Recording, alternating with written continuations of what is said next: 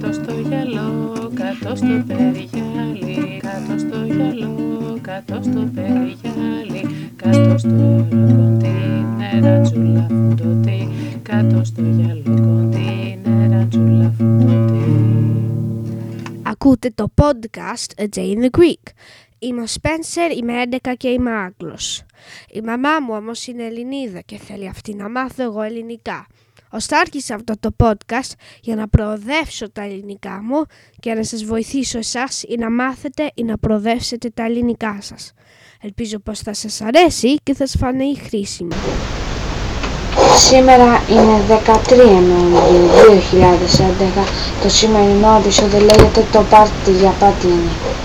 Χθες πήγα σε ένα πάρτι που με είχε καλέσει για τα γενέθλιά του ένας γείτονας μου, τον οποίο κάνω πολύ παρέα από το καλοκαίρι. Αυτός είναι ένα χρόνο πιο μικρός από μένα, ώστε έκλεινε τα έντεκα του χρόνου. Μας πήγε για το πάρτι του σε ένα πάρκο για πατίνια, που ήταν κλειστό και ήταν περίπου μισή ώρα από το σπίτι μου. Είχε ράμπες και κάναμε πολλά κόλπα με τα πατίνια μας, για πάνω από μια ώρα. Μετά φάγαμε και κόψαμε την τούρτα για τα γενέθλιά του. Πέρασα καλά, πέρασα καλά, αλλά σήμερα που σηκώθηκα το πρωί ήμουν κουρασμένος.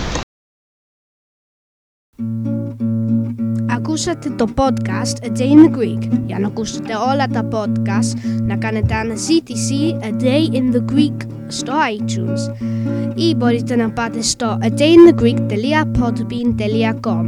Εκεί μπορείτε να βρείτε συνδεσμούς για την αγγλική μετάφραση του podcast. A Day in the Greek.